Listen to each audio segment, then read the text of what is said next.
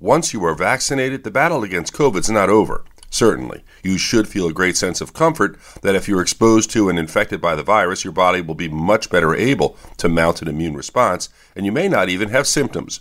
Certainly, the odds of hospitalization and severe illness is dramatically reduced.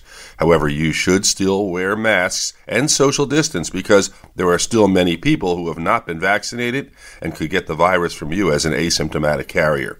My other advice is to keep up with the news and the latest information as the situation changes. With your health, I'm Dr. Brian McDonough on 1010 Wins.